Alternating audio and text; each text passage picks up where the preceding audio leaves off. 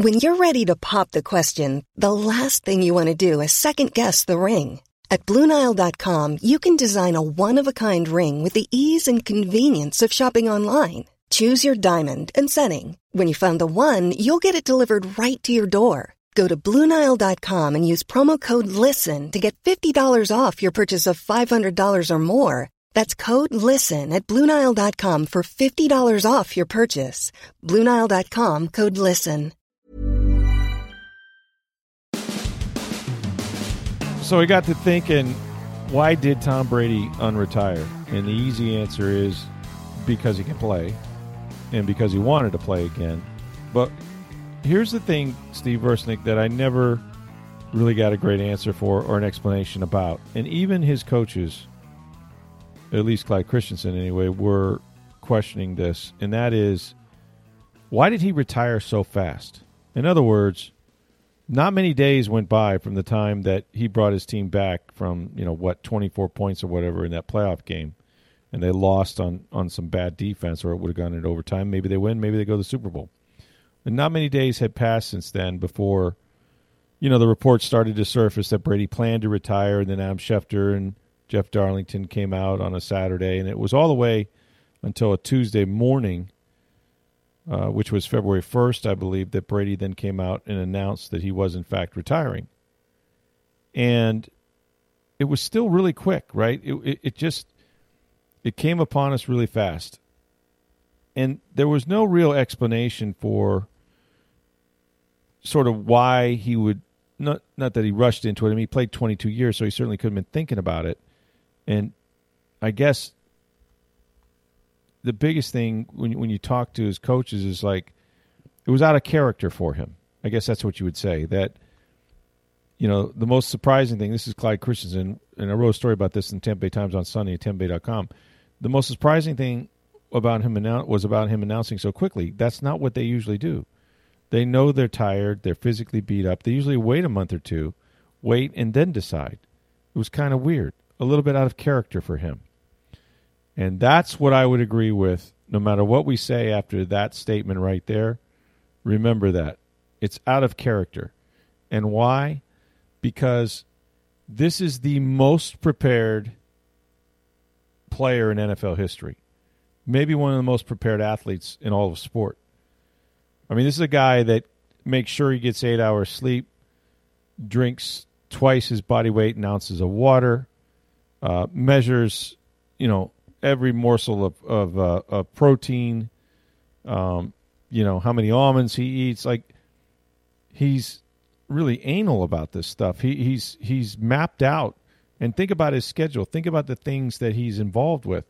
Did he have other things he could do outside of football? Absolutely. I mean, the guy could do as much as he wants, right? He's a global brand at this point. So he had a lot of projects and things like that. But what I'm talking about is football. What I'm talking about is what did he plan to do when he knew there wasn't going to be football in his life? When he was hanging it up after 22 seasons, not just in the fall, but like what was his plan? Well, there's a lot of theories. And they started happening almost as soon as he retired. There's a lot of people that, well, he's going to go play somewhere else. He wants them to get another quarterback. Then he's going to ask them out of his contract. That was one espoused by a lot of people, in San Francisco was the rumored location. And Mike Florio was admittedly said, you know, I'm I'm just guessing here, but that's what I think is going to happen. There was a lot of talk about a rift between him and Bruce Arians, etc. Well, here's one um, that I think has a little smoke to it. I, I don't know if it's true, but I think it makes sense. Um, and that is, he might have had something going on with the Miami Dolphins at one point.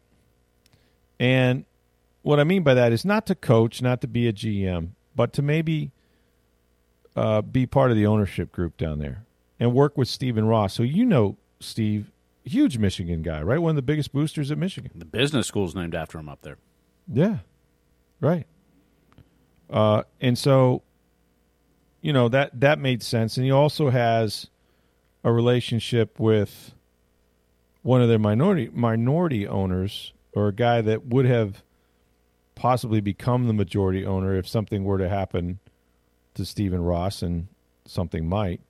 Um, and so he had a relationship, uh, you know, in, at other levels with the Dolphins. And then the other part of it was, and this was reported by Mike Florio, who talked to two Dolphins surface sources that confirmed this to him, um, that all they would acknowledge is there had been discussions about him becoming a minority owner, Brady, that is.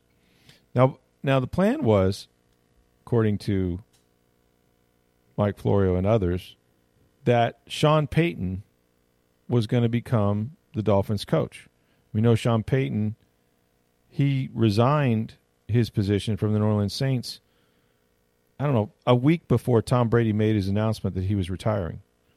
Both Brady and Payton are represented by Donald Yee. They're friends. They're his. You know, Donald Yee has two major clients, and they're good ones. Brady and Payton. The other thing we know is that Brady and his wife, Gisele, bought a huge plot of land for $17 million on Biscayne Bay, the area nickname is Billionaire Bunker, that they were going to then build their eco friendly mansion in place of the original house. So that's going to be their forever home among all the other homes they own around the world, own around the world. So it's just a lot of things that added up. And you say, well, what happened then? Okay. Well, any number of things could have happened. But one of the things that did happen was on the day the day that Brady retired, there was a lawsuit, you know, by Brian Flores um, filed against against Ross and against the NFL, really, uh, and multiple teams that he had interviewed for for racial discrimination, for a lot of things. But he accused Ross of, you know, offering him hundred thousand dollars per loss and this sort of thing. Maybe Florio and others suspect that maybe it just got too messy at that point, you know, and the timing was bad. The one thing that the Dolphins did admit was they did try to interview Sean Payton. Chris Grier said that at the combine, their general manager, that they, they were denied a chance to talk to him.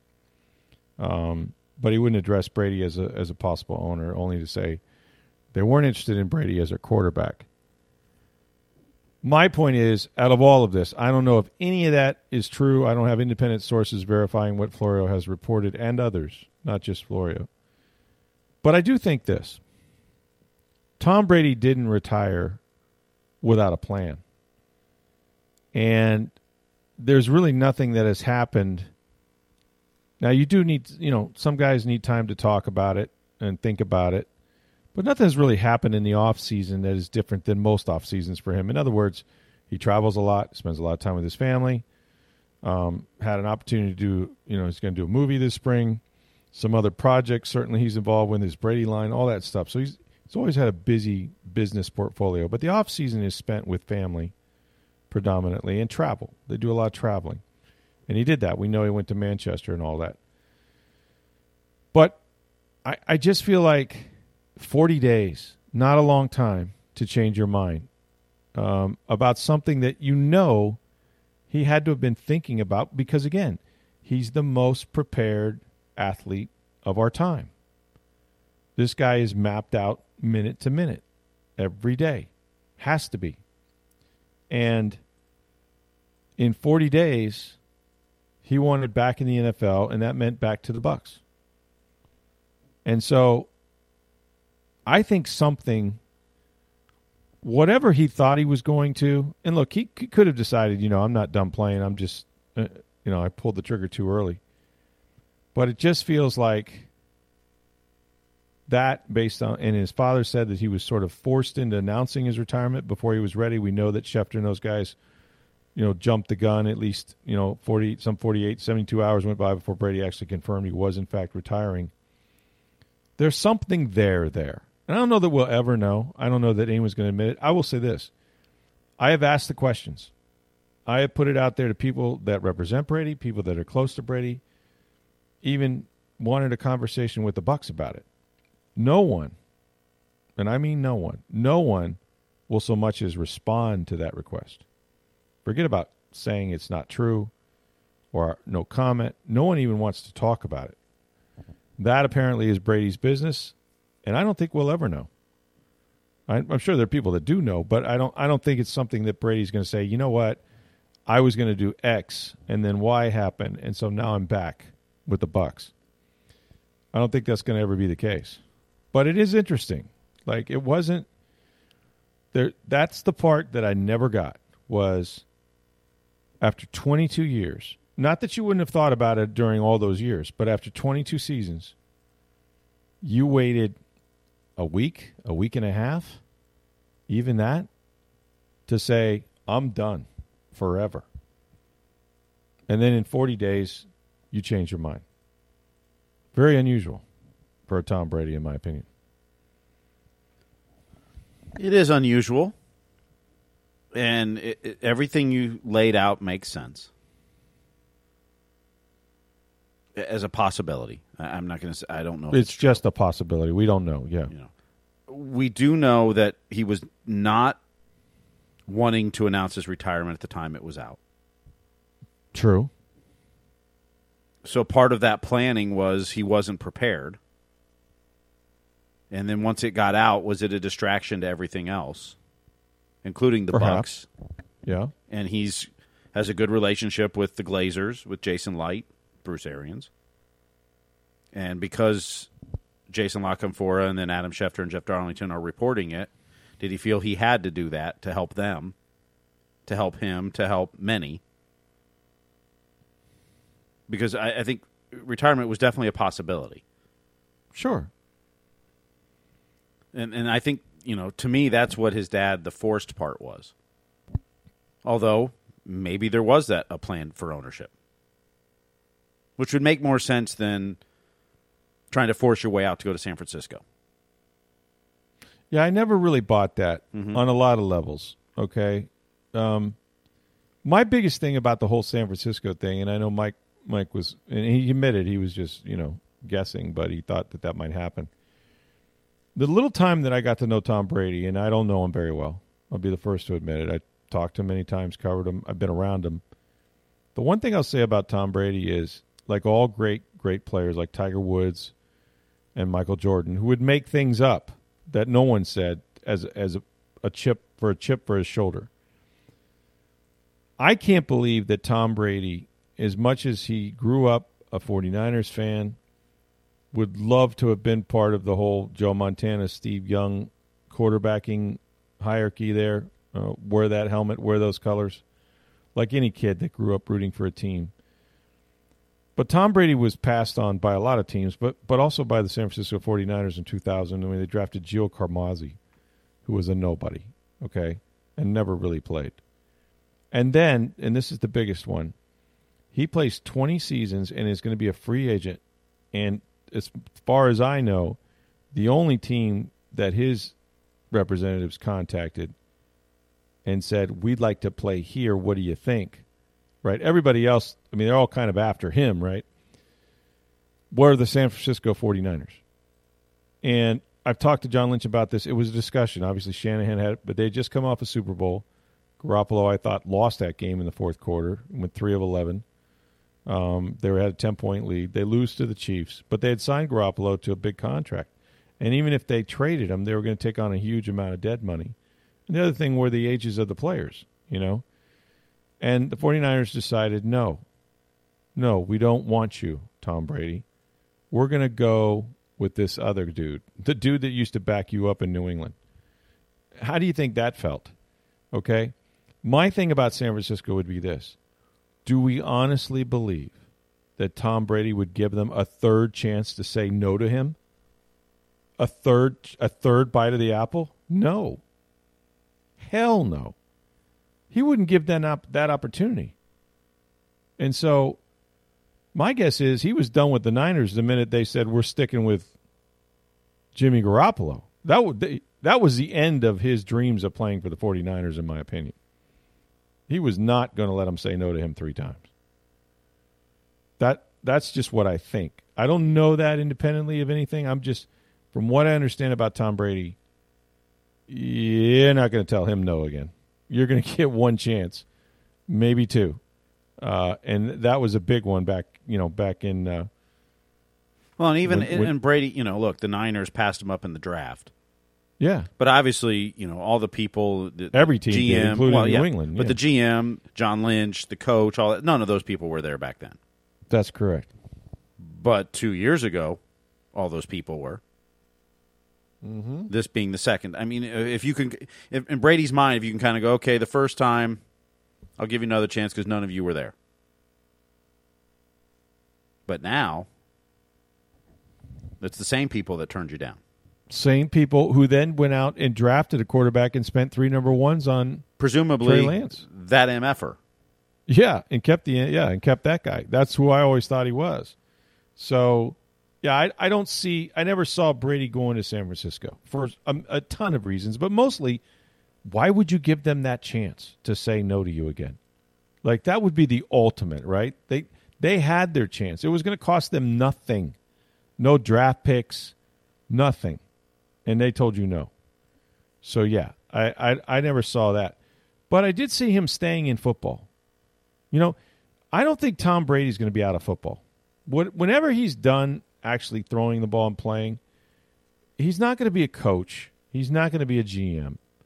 Those jobs take way too much time and energy.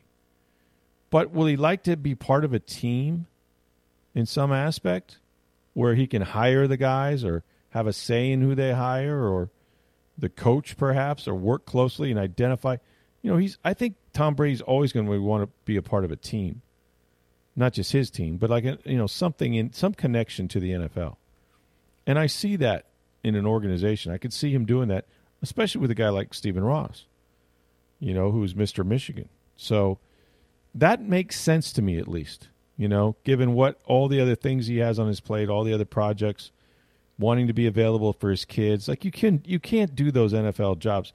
You can do more with a GM than you can as a coach, but you really can't do those jobs in 40 hours. You know, you're not getting any weekends off. Um, it's 50 weeks a year. Believe, trust me, I do this for a living. It's 50 weeks a year. So I don't see Tom locking himself. But from an ownership standpoint, where you can assemble your team of GMs or coaches or have a say, Absolutely, I see that, and I see it in Miami because of where he's going to live. Um, so a lot of that makes sense to me. Again, don't have any pr- proof. No one wants to talk about it. I can tell you that.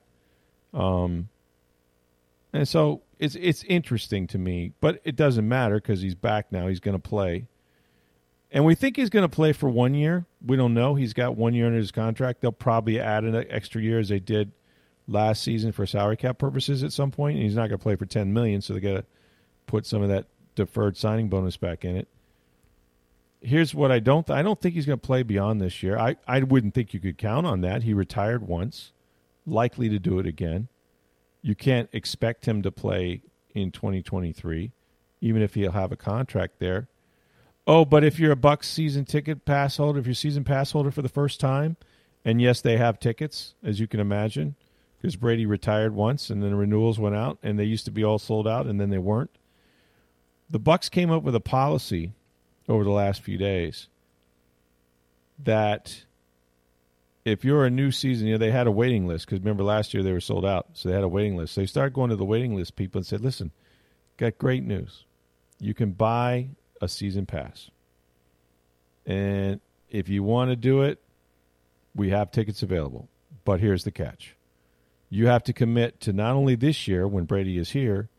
But to also 2023. You have to commit to two years. You don't have to pay it all at once, but you got to commit to season tickets for two years, not just one. Isn't that something? That that's What? taking the hammer and using it a little bit. It's almost like a personal seat license at this point. It, it basically is. I was. I, I, mean, asked. it's not I the asked- same, but it's kinda. It's close. I asked the. Uh, I asked Brian Ford, the COO uh, of the Bucs. Have you ever done this before? Have you ever required multiple seasons to be committed to? He said no. The last time I remember it is exactly what you said.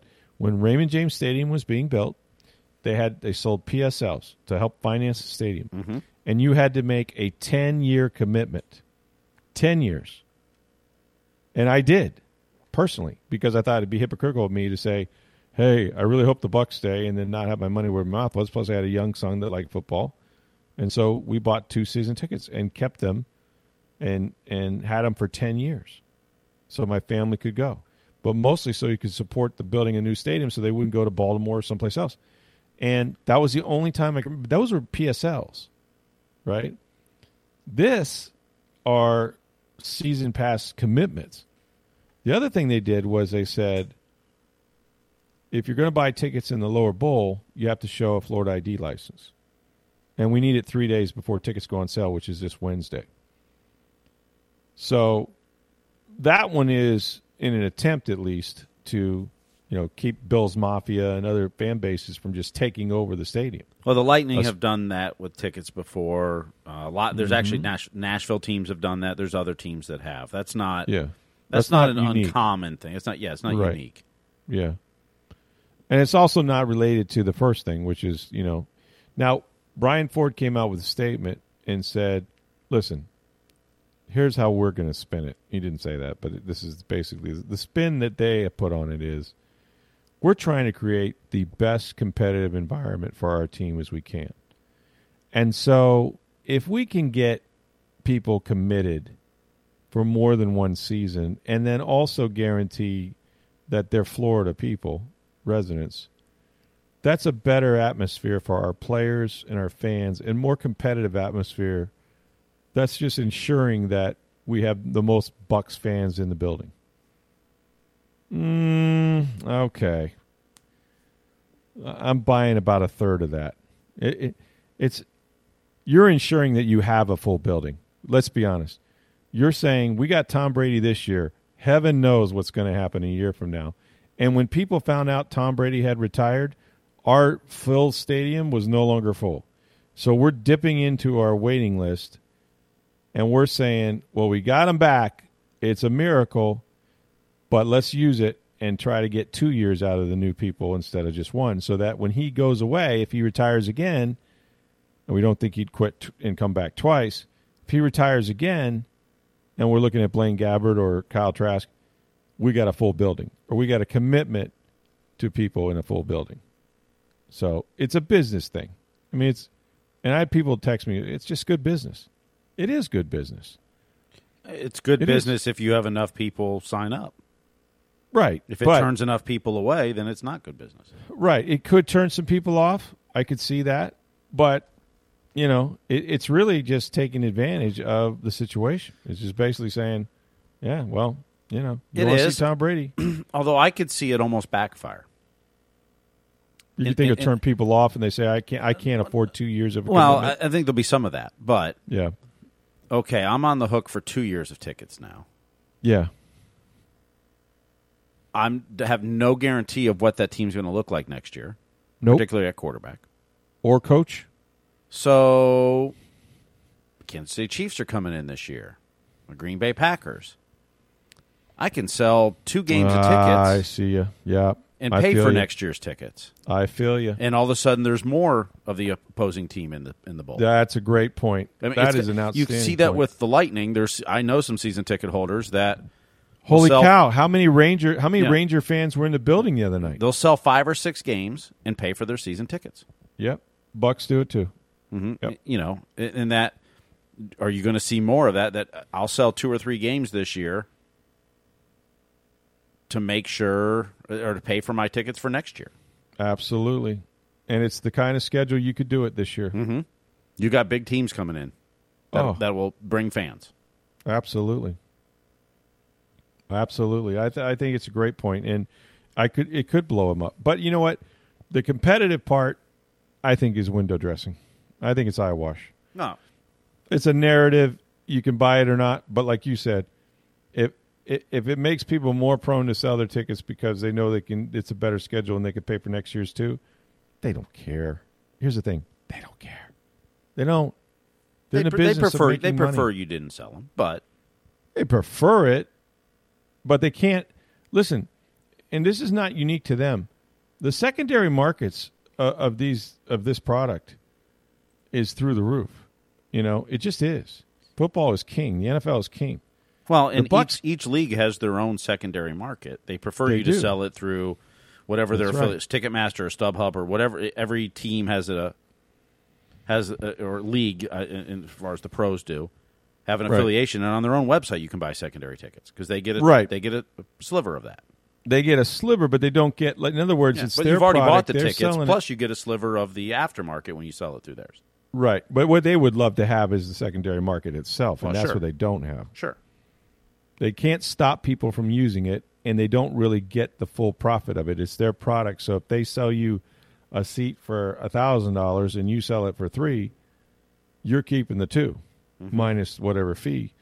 Um, so, you know, they know their product is worth more than you're buying it for, and and that's why they have variable pricing and things like this. But you're absolutely right.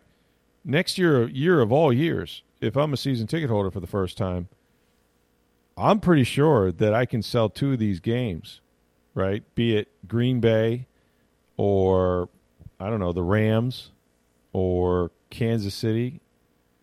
Um you could easily finance a year of your season tickets through a couple of those games. So, but it was interesting. Um Bucs never never failing to work the angles here. That's for sure. This Mother's Day, celebrate the extraordinary women in your life with a heartfelt gift from Blue Nile. Whether it's for your mom, a mother figure, or yourself as a mom, find that perfect piece to express your love and appreciation. Explore Blue Nile's exquisite pearls and mesmerizing gemstones that she's sure to love. Enjoy fast shipping options like guaranteed free shipping and returns. Make this Mother's Day unforgettable with a piece from Blue Nile. Right now, get up to 50% off at BlueNile.com. That's BlueNile.com. We had a lot of action. Uh, we'll get to the ice, but man, the Tampa Bay Lightning are changing their team before the trading deadline, which is today. If you weren't Yeah. sure what uh, Julien BriseBois and Jon Cooper and the management over at the Lightning thought of their team, you do know now Uh huh. that they have not have a complete answer to replace that Gourde Goodrow Coleman line. Mm-hmm. They weren't gritty enough, weren't heavy enough, weren't physical enough. Mm-hmm. If you missed it, they've traded two first round draft picks, Taylor Raddysh and Boris Katchouk, for Brandon Hagel and two fourth round draft picks. Now, Brandon Hagel, if you remember back to Coleman and Goodrow, when the uh, the Bolts traded for them, they gave up first round draft picks, and for Coleman, they also gave up a first a former first round pick. They had an extra year left on their contract at a very friendly rate. B- Barclay Goodrow was on nine hundred thousand. Like Coleman was like one point eight million. Brandon Hagel has two more years after this year left at one point five million. And at that time, he's only a restricted free agent, not an unrestricted free agent. Mm-hmm. So you could have, you essentially have control of him for five years. Thus, the heavy price you paid. To give you gave up Katchouk and Raddysh, who good players, and are going to get a bigger shot in Chicago. Matter of fact, Yeah. Taylor Raddysh was on the first power play unit on Saturday, his first game there. Uh, but you bring in Brandon Hagel, who think of him kind of like a Blake Coleman, maybe not quite as polished scoring wise, but he's kind of in that mold. Then the Lightning aren't done because on Sunday night they trade Mathieu Joseph to get Nick Paul from the Senators, a 6'4", 230 pound center or forward. He also plays wing. Who's really heavy, physical, goes gets pucks in the corners, great at forechecking, puck retrieval. So you've added him to the roster now. And with no cap space, they managed to do this. Because Katchouk and Raddysh's salaries essentially equaled Brandon Hagel. I think they saved sixteen thousand against the cap on that. But then Ottawa retained most of or forty four percent of Nick Paul's salary. So the Lightning are completely at zero money left on the cap. And they've added two forwards with that more size, more grit, more the stuff you talk about in the playoffs. As Julien BriseBois said on Sunday night, you know, I, I like our team a lot, but I like our team better now than I did three days ago. Come for the, for the playoff run. Now, Nick Paul will be a, a unrestricted free agent at the end of the season. Mathieu Joseph was going to be a restricted free agent at the end of the season. And as Julien BriseBois explained why the trade was made, in part was Mathieu Joseph is a restricted free agent, but he has arbitration rights. And that salary was probably going to be higher than the Lightning could afford for next season based on their cap situation with, uh, I believe, Brayden Point's getting a huge raise and, and, and several others. And so, if you're not going to qualify him an offer because you you don't have the, the salary certainty, they did that with Jonathan Marchessault years ago. Is they didn't qualify him an offer because they thought his salary in arbitration would be too high, which is why they let him go. So, if you're not going to qualify him an offer, which the Lightning probably weren't, then he was an unrestricted free agent at the end of this year too. So, swapping one unrestricted free agent for another doesn't hurt you long term on the team and you got heavier, you got bigger. Uh, Nick Paul's probably going to play wing, but he can play center as well. Well, Hagel, I mean, on paper and otherwise, and we only saw him a brief time, and he had no practice, and he jumped right in. He obviously is is, is a good player. Mm-hmm. Um, He's got twenty one goals this year. Twenty one goals already this season. Yeah, I was going to say, and he can play anywhere. He can play. He can help you on the power play, the penalty kill. Mm-hmm. Um, you know, he's a he's kind of a of a Swiss Army knife in that in that sense. I measure. Here's the thing I would ask about this, and and you just said they they got him in control, which is a huge thing. Mm-hmm. But they asked they asked Hagel this, and and I I think you find out what your worth is is what somebody will, will give up for you. Two number one picks, mm-hmm. and and two young players that were playing. Mm-hmm. Okay, that's that's a lot of compensation. Now what BriseBois said is, well, look, we're hoping those two picks are like at the bottom of, of the first round. Yeah, I mean, you've got two fourth rounds from Chicago. You gave up two firsts. Mm-hmm. You're hoping that it's late, late first rounds and earlier fourth rounds. So exactly. they're not quite three rounds apart. Maybe it's two and a half rounds apart. Right, right. And, and most of the time, the NHL is is kind of a crap. After you get out of the top 15 picks, some will say there's not a lot of difference between late first round and say third round picks. They're crap. I mean, it's it's kind of like baseball, where you know those players aren't going to be up right away. It's going to take several years for them to get there, and a lot happens in those years, development wise, and, and playing in minors or college and juniors, and and you know which players put in the work, which ones don't. Sometimes it depends on the organization you're at, etc. So I think the Lightning are kind of hoping that you know, hey, we can turn those fourth round picks. Maybe they're going to be earlier fourth round because Chicago's still building, and and turn them into. I mean, the Lightning have have a history of turning in later picks of being really good players. Mm-hmm. Uh, now, the other thing I was told is that 2023 is m- projecting to be maybe the best NHL draft class in more than a decade, and those late first round picks may be more valuable than you think in that draft. I'm not an expert on that, but I was told by someone who knows more about that stuff than I do. Yeah. Well, I mean, they gave up a lot for him, and here's the other thing I'll say about um, I know how good a player that they're getting rid of based on my daughter's reaction, and so they were okay with Raddysh. and I mean they like they like Katchouk and Raddysh. They were like, well, they play, but when I told them they traded Mathieu Joseph. Mm-hmm that created some whelps in the back of the yelps in the back of the car.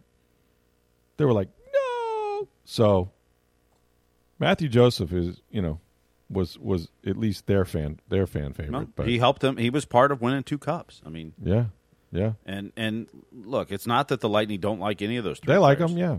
And Katchouk and Raddysh could end up being better players than Brandon Hagel long term. Mm-hmm. This is purely about winning a cup this year. Making and, history, and, yep. and next year too, with the the cost certainty for Hagel as well for the next two years. And the Nick Paul one, it's about what's going to help us win a cup this year. We're going for three in a row, and they if if you weren't sure they were all in, they're all in. Yeah, for sure. And if they if the, the trade deadline's today at three, and if you look around the, the Eastern Conference and they're they're competing against, uh, Toronto added Mark Giordano defensive and a, and a forward, Blackwell. How about Florida? Claude Giroux. Uh, mm-hmm. um, they added the the defenseman, and the name's escaping me right now. Um, but they They're added all them. beefing up. Yeah, yeah. The, the, whole. I mean, uh, you know, Boston's adding. I mean, everybody is adding. I mean, the Atlantic Division. I, I saw I saw a, uh, a hockey beat writer in Canada say the Atlantic Division is the AL East. Yeah. I mean, you look at what Florida, Toronto, Boston, and Tampa are doing. Mm-hmm. I mean, they may end up; those four teams may end up as the top eight or nine teams in hockey by the end of the season, and they're all in the same division. And I'll give you another team. They played them the other night. That's really good, and that's the New York Rangers. And it's a shame. Listen, the Lightning have have got to stop the penalties. They have to stop. And It- it's becoming a problem. I mean, the one that cost them the game was kind of bad luck. It wasn't obviously intentional as a high stick, but it was, you know, just kind of happenstance in a sense. But you can't you can't get six and seven a game. I mean, you're taking your best players off the ice for 14 minutes. Mm-hmm. And I mean, their penalty kill was amazing. Like it was amazing, and it starts with Vasilevskiy, obviously, but they just continue to hurt themselves, and it's got to stop. I mean, it just has to stop. On the road trip, they took way too many penalties, Oh, and it continued Saturday night against New York. yeah, and that's something you can control, right? I mean, that's one thing you can say. We're not going to spend time in the box tonight. Well, uh, uh, look, there are some penalties that sometimes a stick happens to hit somebody. I mean, Yeah. you're, you're not trying to, Yeah, but running into the goalie, yeah, tripping, hooking. Uh, what was it? Um, one, Delay I, um, well, delay a game, yeah, sure. But I mean, one of the penalties it was a bad turnover, and then you had to go hook them on the way back down the ice because they're in a breakaway. I mean, Yeah. those are the things that you can't. You know, those are what you've got to cut out as you're getting close to the playoffs. Because Yeah. you can't do that in the playoffs. no, You know, I mean, it's like in football. I mean, you know, the false start penalties. You yeah, can't have that. pre-snap stuff. Yeah, I mean, occasionally you're going to get a hold or a, Mm-hmm. you know, I mean, things happen in the course of a play. yeah, You know, it's it's the it's the the the, the egregious one. You're you know you're in the offensive zone and you're you're you know creating a penalty that has no impact on the play, interference, and you're in the offensive zone. What are you doing? You know, it's those. Right. You know, but sometimes a penalty happen. I mean, they're going to happen in a game. It, it's it's it's it's about situation and the types of penalties you're taking. mm-hmm. You know, if you don't make a turnover at the blue line, then you don't need to go hook the guy down the ice. right, right. You know, it's, it's things like that. You know, it's it's it's the situation of it. It's you know, taking a penalty that's that basically prevents a possible goal. That may be okay. Taking a penalty in the offensive zone when you're trying to score a goal, not good. You know, there's situations for it, just like in football or you know any sport, basketball as well. You know, why foul a guy shooting a 40 foot jumper? But if he's about ready to dunk on you and you can foul and stop him in a close game, you might do that. Yeah. I just think that they, they've got some bad habits that they have to clean up before they get to the postseason, and now they got a couple new players that they have to integrate. So there's some work to do. But I will tell you, the two Um, goalies on Saturday night were fantastic. Unbelievable, and and that game, that game to me, Steve, felt like a playoff game. it did. And and here's the other thing, and you can't get away from this. The game was on. Um, I think it was on ABC. You know the last time the Lightning were on ABC? No, Game seven of the 2004 Stanley Cup. that long? Well, ESPN just got the rights back. Oh, they year. just got on it back. NBC Yeah, that's since true. The then. mouse didn't have it. For, Yeah. yeah. Yeah. Yeah, it was it was a decent broadcast. Although Mm-hmm. Mark Messier was you know openly rooting for the Rangers from from the the drop of the puck. That aside, the one they said a couple things that I, I thought were interesting. One was, of course, it felt like a playoff game, and I said, "Duh!" Everybody that plays the Lightning, this is their playoff game, right? Mm-hmm. But they've swept. They, I mean, they didn't lose to the Lightning this year. They were two zero and one. But the Lightning's intensity felt like a playoff game too. But it felt like right. I was going to say both both teams played that way, and it, it was it was really entertaining. Um, again, too many penalties for the Lightning. That I, that's obviously why they allow. They take one with two minutes and fifteen seconds to go, and the guy scores with like sixteen seconds. Uh, that's the game winner. Uh, The you know, the they shame that they was- were really good that whole penalty kill too. That one.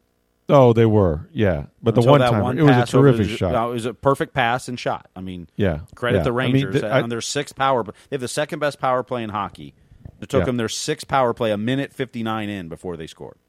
And I don't know how you stop that because he threaded the pass and it was, was a beautiful shot. But but the minute fifty leading up to that that penalty kill, that was fantastic. By the It way, it was great. Yeah. The other thing they said is that this Rangers team is built like the Lightning.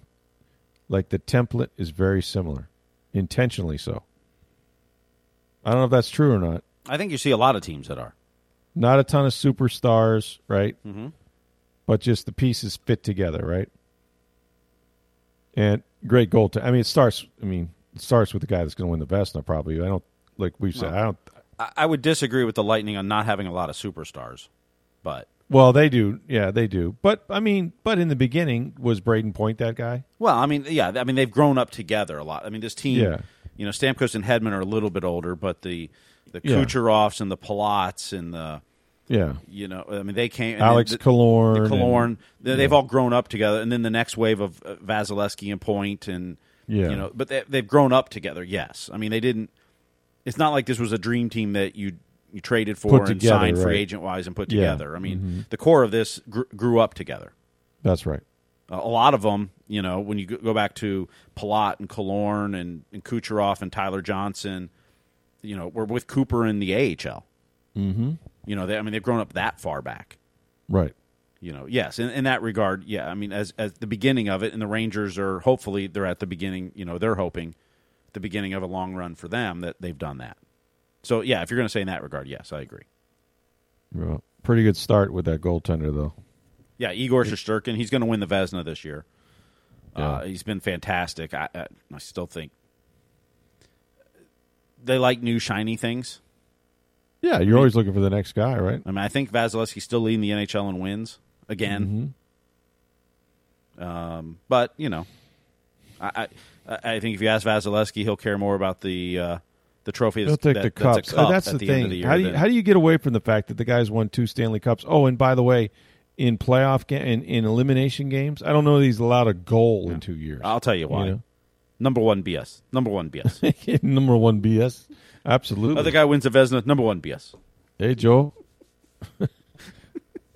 uh, yeah, no, I I agree. But it was it was great hockey. We enjoyed it right up until the point where they took that. I said when they took the penalty, I said, "Oh, well, this is great because now you're going to have 16 seconds when this thing is over. If you kill it off, you're going to overtime."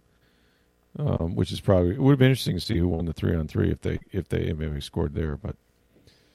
So it was a busy week of sports. I mean, there was a weekend, and then we had uh, your your Michigan Wolverines beating uh, my darling of the NCAA tournament, the Tennessee Vols. That was disappointing. If you're uh, if you know anything about Tennessee, good group of players. Well, it's really very typical for Rick Barnes, though, who hasn't been It- out of the first yeah. weekend since uh, 2008. I didn't realize that. I, I knew it. He was at Texas for a long time, Mm-hmm. but he never made it very very deep into the uh, the postseason. So that was disappointing. But Michigan played, and you know this Michigan team. They hadn't won two in a row, I think, since early February. They were a top And- 10 team to start the season. Right? No, they lost some guys, but they got Hunter Dickinson back, who's their best player.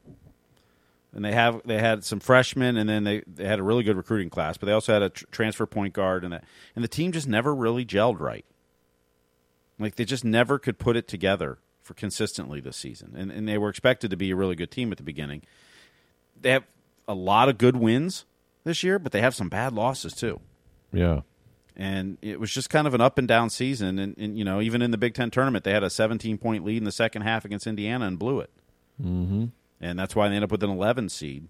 But they beat Colorado State at a bad first half, dominant second half. Mm-hmm. Against Tennessee, they were trailing at the half, but then dominate the second half again. Yeah. And and they made the Sweet 16 for the fifth straight time. There's no fluke. That that's a good Tennessee team. They Mm-hmm. didn't shoot it very well, but I think Michigan had a lot to do with that. And I thought the most poignant moment so far of the tournament had nothing to do with what happened on the floor. It was after the game. This kid Kennedy Chandler, who's a phenomenal Mm-hmm. uh, point guard for uh, Tennessee, he's probably going to go to the NBA after his freshman year. I would guess. I don't know. Um, Yeah, he's he projected was- to be a late first round pick at this point. yeah, he he was he was inconsolable. I mean, upset about Mm-hmm. the loss. And I think if you're in that arena, if you're in that business, you understand how when they get to the tournament how these guys put everything on the line. I mean, they you know, every possession they fight for. It was a very physical game. These referees are letting a lot of things go, and there were two teams that had you know big men that uh, that that like to bang, and so there were no easy baskets, and so you put everything out there, and you know, Michigan's coach Howard had been suspended for the final five games for you know the the handshake that became you know a, a, a confrontation. And but what you saw was Kennedy Chandler. They're going through the receiving line, you know, the Mhm. congratulatory line after the game, and Chandler just falls apart. But he falls apart not in the arms of his coach, Rick Barnes, but Howard has to console him. And that moment was so like raw and so and so real Mm-hmm. that you saw another side of Howard.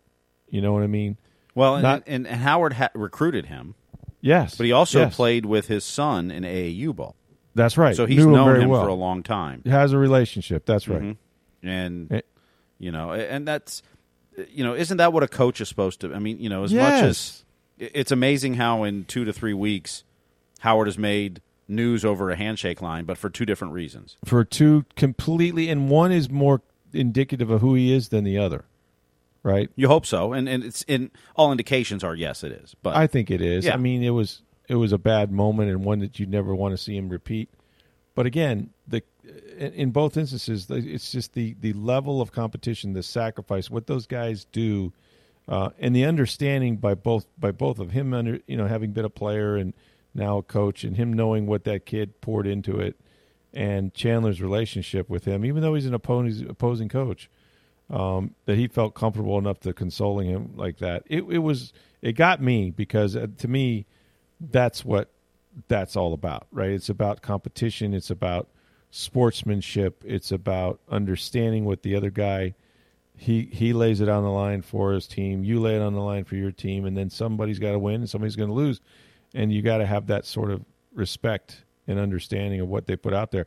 I thought it was a great moment. I, I it's one that I'm not going to forget anytime soon because I and I got to watch Tennessee because I you know got fortunate enough to cover the SEC tournament. I really really liked their team. They were a balanced team. This was no fluke. Michigan outplayed them and and they beat a team that says that's as physical and and and had great scores and and great experience and guys that had played together for two and three years. Um, that's a big win, and I don't know if Michigan can make it, you know, to the Elite Eight, Final Four, all that.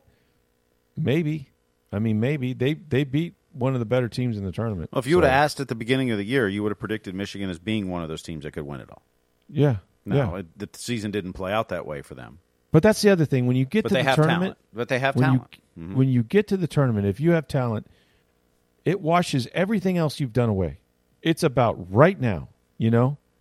Mm-hmm. Right now, the bigger stage, the brighter the lights, who's going to perform? And and so it doesn't matter what they went through. Last five games they didn't have their coach. They went through adversity. Didn't matter. Hadn't won two games since early February in a row. Doesn't matter. That's what I love about the tournament. How about St. Peter? Oh my goodness. They're the Cinderellas of this of this uh, Sweet 16. I mean, you know, Thursday was St. Peter's Day. That's right. That's right. It was. But Had to look up where they were from. A bunch of New Jersey kids, right? Is that where they're from? Yeah, yeah, yeah. Summer, uh, a New Jersey team. What has not been to the Sweet 16 Right. since 1990? Jeez. I may have the year wrong. No, I think it's a little later than that. Do you know what that New Jersey team was? And do you know who was on the court for that team? No. It was Seton Hall and it's St. Peter's coach Holloway. Oh, wow. That's a great story. The last time a New Jersey team made the Sweet 16. That's phenomenal. Great story. Great story. Well, it's what we love about the tournament, man. Um, and it's been good so far. There's been a lot of close games. I'll tell you who didn't fare well was the SEC. And and you know, it starts with Kentucky losing and Coach Cal saying maybe they should have eight or maybe even nine teams in the tournament. Yeah, well, who's left? uh, not not such a good good run by uh, by the SEC basketball. So Big But it- Ten's doing well. Well, and, and now you can forget where truTV is on your uh, TV for another year now. That's That right. True is. Yeah, I think it's true. done after this weekend. So It was was hard to find the games, but we've gotten through it all. So yeah, um, big big week coming up. Of course, the Rays are playing games. That's that's yeah. I was at two spring training games over the weekend, Friday and and Sunday. Yeah. So you're doing Pirates games, right? Yeah, I'm, do- I'm doing some work for the Pirates this spring mm-hmm. training. So I was in uh, Bradenton Friday, was in uh, Dunedin on Sunday. So I'll be in uh, Port bat, Charlotte today. Top of the glove, yeah. yeah. I'll be in Port Charlotte today for Pirates race. So that'll be good. Yeah. Baseball is starting uh, just another couple weeks, right? Now two and a half weeks. Two and a half, yeah. yeah. Baseball's back. The Valspar was this week, and beautiful weather for the tournament. Gorgeous weather. Had a uh, repeat winner uh, mm-hmm. this time in extra holes. Yes. Gronk was out there. Gronk, Pat Maroon. There was a lot of Lightning players, including Mathieu Joseph, who's now traded. Mathieu Joseph probably found out he was traded while he was out there. Big crowds too, and and mm-hmm. rightfully so because it was uh, it was as good a weather as you could hope for this weekend. Yeah, we were the, we were the hub of a lot of sports, man. It was uh, it was a good weekend. Yeah. Oh, and, so. and we haven't even discussed the NFC South strikes out on Deshaun Watson.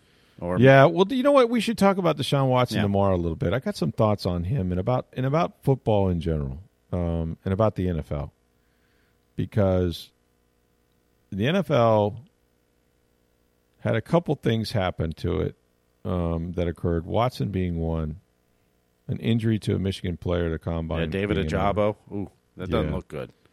And and I got thoughts about sort of.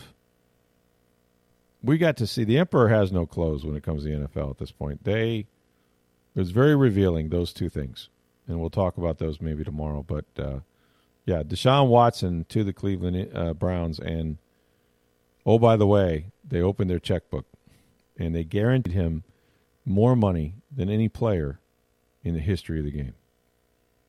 And a lot of people have a problem with that. And they made the contract so the first year, presumably, he may get suspended for part of it's it. It's minimum. It's a million dollars, and so it's not going to cost him virtually anything.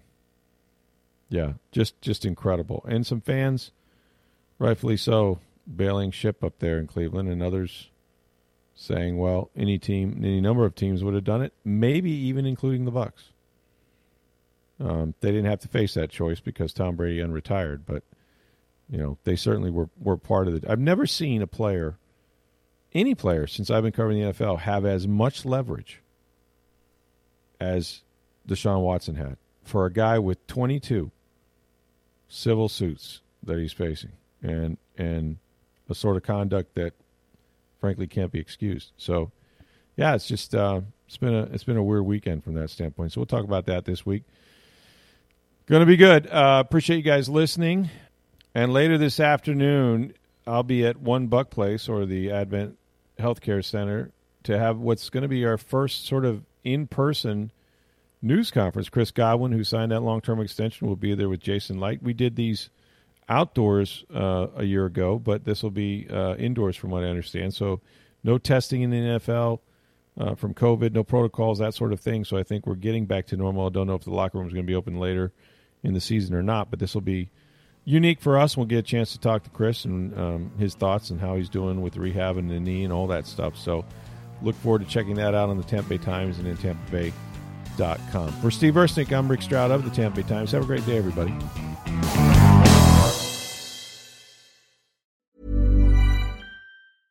Mom deserves the best, and there's no better place to shop for Mother's Day than Whole Foods Market. They're your destination for unbeatable savings, from premium gifts to show-stopping flowers and irresistible desserts. Start by saving 33% with Prime on all body care and candles. Then get a 15-stem bunch of tulips for just $9.99 each with Prime. Round out Mom's menu with festive rosé, irresistible berry chantilly cake, and more special treats. Come celebrate Mother's Day at Whole Foods Market.